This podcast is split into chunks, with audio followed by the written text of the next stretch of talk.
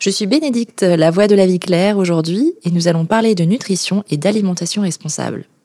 Les jours qui s'allongent, les températures qui grimpent, et nous voici déjà en train de siroter un verre en terrasse ou au barbecue familial du dimanche. Si on adore ces rendez-vous festifs de l'été, on aime moins leur impact sur notre équilibre alimentaire. Comment profiter pleinement de l'été sans renoncer à une alimentation saine ? Lunettes de soleil sur le nez, on vous livre les secrets d'un été festif, gourmand et healthy.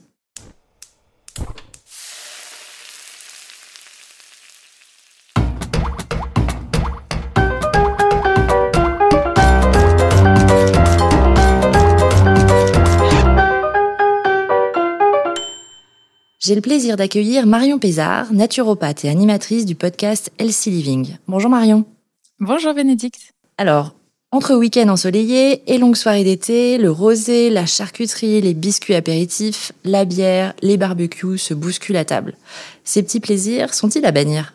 Alors c'est vrai que là, tu viens de nous faire un joli tableau des pires choses de l'apéro et des repas d'été. Pour la santé en tout cas, ce que je voudrais quand même commencer par rappeler, histoire qu'on se déculpabilise tous, c'est qu'il faut garder en tête le ratio 80-20 qui est cher aux naturopathes, ou en tout cas qui m'est cher à moi. C'est l'idée de se dire que 80% du temps, on essaye quand même de manger sainement et de sauver les meubles, et que 20% du temps, on se fait plaisir. Ce qui veut dire que par exemple, sur l'équilibre d'une semaine, on peut se dire que la semaine, quand on est un petit peu dans notre rythme de travail, on essaye de garder des bonnes habitudes, et que le week-end, si c'est bière, barbecue et rosé, dans ce cas-là, on peut se le permettre. Voilà, il faut manger sain sans se frustrer, parce que finalement, la frustration va mener à des craquages un peu plus tard. Et nous, ce qu'on veut, c'est un équilibre durable. Donc, on peut s'autoriser quelques-unes des petites choses que tu nous as citées. Je pense que la première chose qu'il faut garder en tête, puisque l'été, il fait chaud, on a tendance à plus perdre d'eau en transpirant, c'est de bien s'hydrater. L'eau, c'est vraiment la base, peut-être la chose numéro 1 pour la santé. Pour ça, l'idée, ça peut être d'investir dans une jolie gourde. Comme ça, on a toujours envie de l'avoir près de soi. Il y a des jolies gourdes isothermes qu'on trouve facilement maintenant. Et ça nous permettra de penser à boire tout au long de la journée, le fait de l'avoir sous les yeux. Et on peut en profiter pour toutes les personnes qui n'aiment pas trop l'eau ou qui n'ont pas tellement l'habitude de boire de l'eau plate comme ça, toute simple, à faire ce qu'on appelle des eaux aromatisées. Donc, c'est délicieux, ça donne encore plus envie de boire et c'est très, très hydratant. L'idée, c'est par exemple, dans la gourde, de placer donc de l'eau plate et puis d'éplucher, par exemple, de mettre les épluchures de concombre bio, une rondelle de citron, un petit peu de pêche, d'abricot. On peut s'amuser avec différents fruits et légumes pour donner un petit goût à l'eau, la rendre plus désaltérante. Et on peut aussi faire quelque chose que j'aime beaucoup, c'est utiliser les hydrolats. L'hydrolat, c'est cette vapeur d'eau en fait qui se dégage quand on crée une huile essentielle. Les molécules aromatiques les plus volatiles vont partir dans la vapeur, et quand la vapeur va se condenser à nouveau, ça va donner de l'eau, et c'est donc un hydrolat. Donc c'est pas aussi puissant qu'une huile essentielle, hein, c'est des molécules qui sont beaucoup moins nombreuses, beaucoup plus légères, mais ça va avoir quand même une petite action intéressante. On peut utiliser par exemple les hydrolats de rose, de fleurs d'oranger qui sont très très apaisants, qui peuvent nous aider à tenir des journées un peu rythmées, ou l'hydrolat de romarin par exemple qui va aider la digestion. Il y en a plein d'autres hein, pour aider la circulation sanguine, pour aider plein de choses. Il faut juste les choisir de qualité alimentaire pour être sûr de pouvoir les consommer dans l'eau. Et le dosage que je conseille souvent, c'est une cuillère à soupe pour 1 litre d'eau. Comme ça permet de se régaler tout en faisant du bien à son corps et en ayant des petites actions intéressantes. Et si on veut en faire profiter toute la famille ou qu'on a du monde à la maison, on peut les faire par exemple dans les petits distributeurs d'eau en verre avec une petite pompe, et comme ça quand chacun passe, il peut se servir, s'hydrater, parce que parfois c'est pas simple de faire hydrater les plus petits aussi, et comme ça il y a des bienfaits pour toute la famille. Super Marion, merci pour ces conseils. Et c'est vrai qu'on arrive sur des périodes avec l'été qui approche, les canicules et les périodes vraiment de grosse chaleur. Donc on sait que c'est important de s'hydrater. Et c'est vrai que c'est top d'avoir ce conseil d'eau aromatisée qui est quand même bien plus agréable que de l'eau plate basique.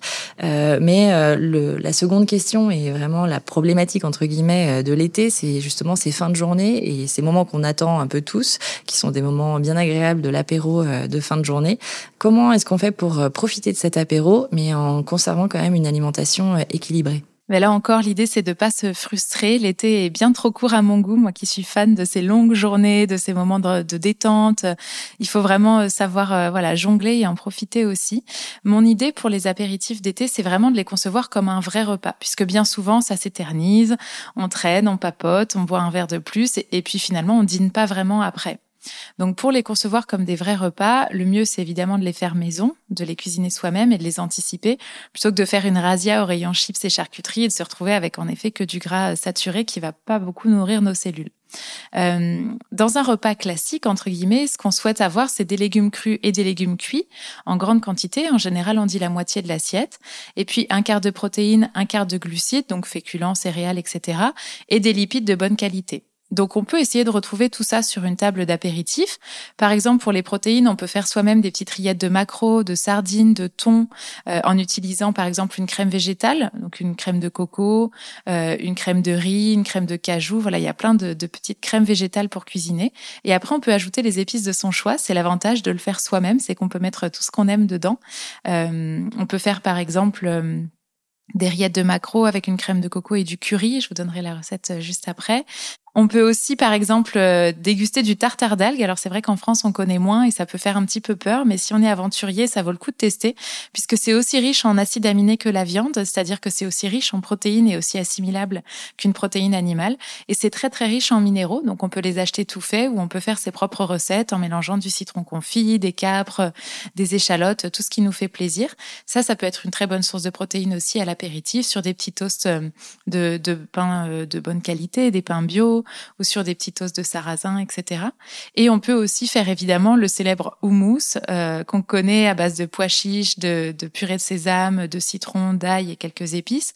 Mais on peut aussi le décliner avec des lentilles, des haricots rouges, toutes les légumineuses en fait qui représentent des protéines végétales. Ça permet de varier les couleurs, d'avoir une jolie table estivale et finalement de ne pas manquer de protéines de bonne qualité, à l'inverse de peut-être des charcuteries et des protéines qui vont être un petit peu plus lourdes à digérer.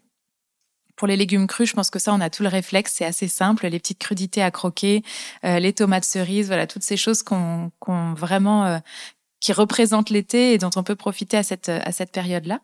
On peut aussi faire des soupes crues dans des petites verrines. Ça peut être en version verte avec des courgettes, des jeunes pousses d'épinards, de la roquette, un petit peu d'ail, de la ciboulette. Enfin voilà, on peut vraiment s'amuser à mixer plein de choses. On peut mettre un peu d'avocat pour que ce soit rendu beaucoup plus crémeux. Et puis on peut faire la version rouge avec les fameux gazpacho qu'on peut décliner à tous les goûts. Donc voilà, pour les légumes crus, soit à croquer, soit en soupe, soit... Après, je suis sûre qu'il y a plein d'autres recettes que chacun et chacune pourra inventer. Et puis, les légumes cuits, on peut en profiter aussi pour faire des tartinades, comme le caviar d'aubergine, qu'on peut faire avec plein d'autres légumes d'été, des poivrons, des choses comme ça. On peut les agrémenter d'un petit peu de tapenade, par exemple. Même si c'est très gras, c'est quand même, l'olive est quand même un aliment intéressant. Donc, on peut, voilà, faire un petit mix des deux. C'est important de garder du cru et du cuit. On a tendance l'été à manger que des crudités et l'hiver que du cuit, mais notre corps a vraiment besoin des deux à chaque repas. Donc voilà de quoi faire un petit peu plaisir au corps des deux côtés. Pour les glucides, on en parlait tout à l'heure, au maximum des pains complets, au levain, des pains à l'épeautre, aux petites épeautres, ou bien des pains sans gluten, en tout cas des pains bio qui auront un apport nutritionnel qui sera différent, ou alors des petites biscottes type pain des fleurs, des petites biscottes de sarrasin, des choses comme ça, ou de la soca maison. J'ai découvert ça il y a peu de temps et c'est finalement comme une petite galette faite à base de farine de pois chiche qu'on fait beaucoup dans le sud-est de la France et c'est hyper bon, c'est très nutritif et du coup les pois chiches peuvent là aussi apporter une partie de protéines végétales. Et si on est plutôt Bretagne, on peut se faire des crêpes de farine de sarrasin. Pareil, c'est hyper simple à la maison. On les fait soit assez souples, comme quand on fait une crêpe à la maison, soit on les fait griller un petit peu plus au four. Et dans ce cas-là, ça fait des petits crackers et c'est délicieux. Et pour finir avec les lipides, il reste juste à choisir des bons lipides riches en oméga 3, donc toujours de première pression à froid, biologique. Et on préfère les oméga 3 puisque notre alimentation en manque terriblement et que c'est essentiel pour énormément de réactions dans le corps et notamment anti-inflammatoire. C'est bon pour la peau, pour le système nerveux, pour le cœur. Donc on va plutôt choisir des huiles de lin, de noix, de cameline, de chanvre, etc. Et si l'apéro est improvisé et qu'on n'a pas le temps de faire tout ça, et ben on peut se rendre dans son magasin bio et trouver des petites tartinades et des choses comme ça déjà toutes faites pour gagner un petit peu de temps. Ok, bah ça nous donne en effet plein d'éléments et c'est très riche pour arriver à constituer une table d'apéro bien sympa. Mais par contre, côté boisson, qu'est-ce qu'on fait ? Alors côté boisson, c'est sûr que le rosé piscine au soleil est tentant. Là aussi, on peut appliquer la règle des 80-20. Et si vous êtes dans vos 20% plaisir et que vous buvez ce fameux rosé piscine ou un spritz ou que sais-je, pensez bien à vous hydrater puisque l'alcool a tendance à déshydrater nos cellules et que c'est souvent ça qui donne, vous savez, ce petit mal de crâne du lendemain matin. Donc 2 verres d'eau entre chaque verre d'alcool, c'est vraiment l'astuce. Et si vous résistez à l'appel du rosé, que vous êtes dans les 80% un petit peu plus sage, alors là, vous pouvez faire des citronnades maison avec du citron, de l'eau, des petites feuilles de menthe. On peut rajouter des hydrolats aussi pour varier les plaisirs. De l'hydrolat de rose, par exemple, qui se marie très bien avec le citron. On peut ajouter des morceaux de fruits, des rondelles de pêche, par exemple. Enfin voilà, tout ce que j'expliquais pour penser à boire avec ces eaux aromatisées, on peut en profiter à l'apéritif. Et en général, quand on apporte ça, même ceux qui boivent de l'alcool, ils ont toujours envie de goûter, donc ça fait sensation. Et on peut aussi mettre la main sur des boissons fermentées, comme le kéfir, le kombucha, ou faire de la ginger beer maison, puisqu'elle sera bien moins sucrée. C'est des boissons qui sont simples à faire soi-même. Pour la ginger beer, il faut juste avoir des citrons et du gingembre et un petit peu de patience. Et pour le kéfir et le kombucha, il faut que quelqu'un vous donne soit des grains de kéfir, soit une mer de kombucha. Et après, vous êtes libre de faire vos boissons maison autant que vous le souhaitez. Néanmoins, on en trouve des très bien en magasin. Donc, si vous n'avez pas le temps ni le matériel, vous pouvez prendre en sortant du travail une petite bouteille de kéfir ou de kombucha et l'amener à l'apéro. Ça fait toujours plaisir. En effet, on a toute une gamme du coup de kéfir et kombucha aussi chez La Vie Claire, qui sont bien appréciés avec des aromatisés qui sont vraiment très bons.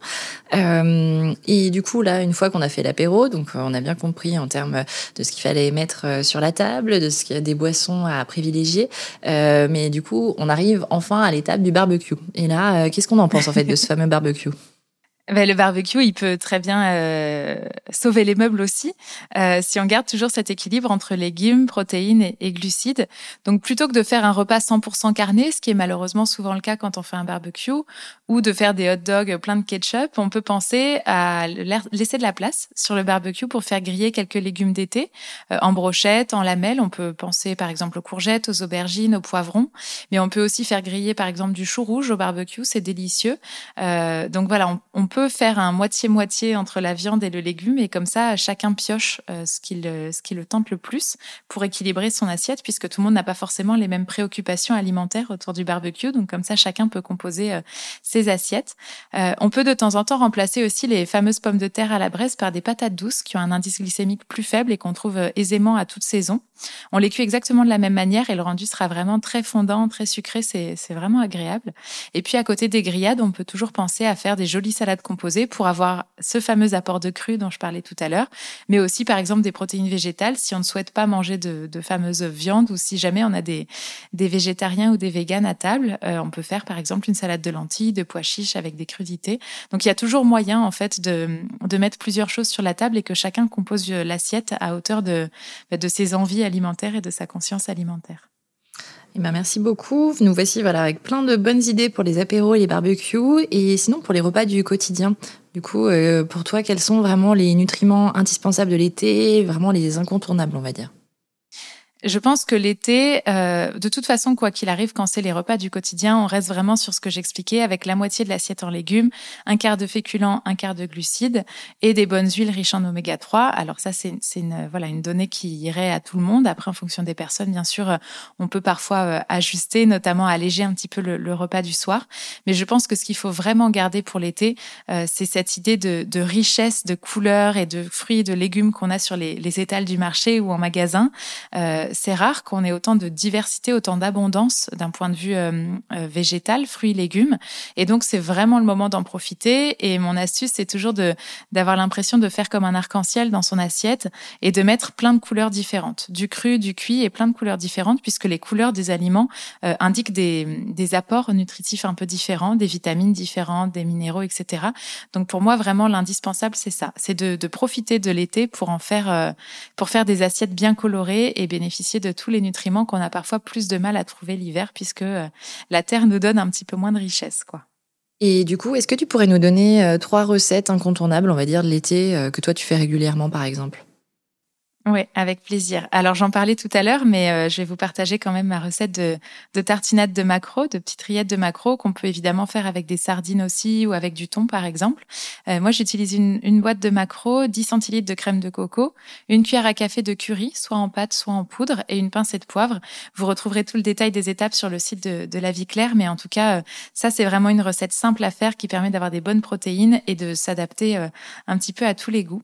Je vous parlais aussi des citronnades maison. Moi, j'aime beaucoup faire ça puisque c'est très désaltérant, très rafraîchissant, c'est bon pour la santé.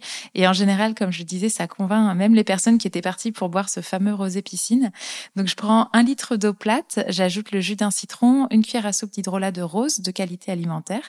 Et j'aime bien mettre quelques petits morceaux de pêche, une pêche bien mûre, comme ça, elle va pouvoir rendre un petit peu de jus dans le mélange.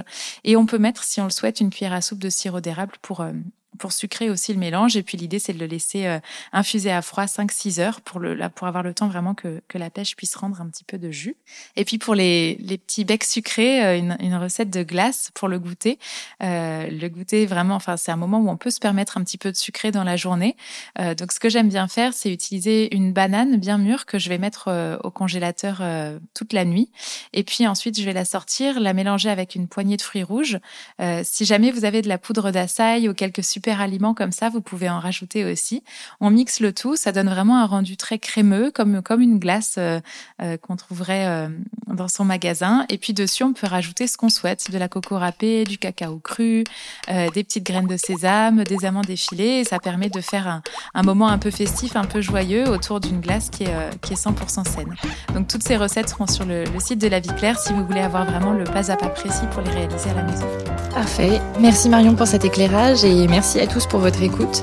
Je vous invite à vous abonner donc à notre chaîne de podcast et à suivre La Vie Claire sur les réseaux pour retrouver donc toute notre actualité, faire le plein de recettes et d'astuces pour une alimentation gourmande, saine et responsable. À bientôt Marion. À bientôt.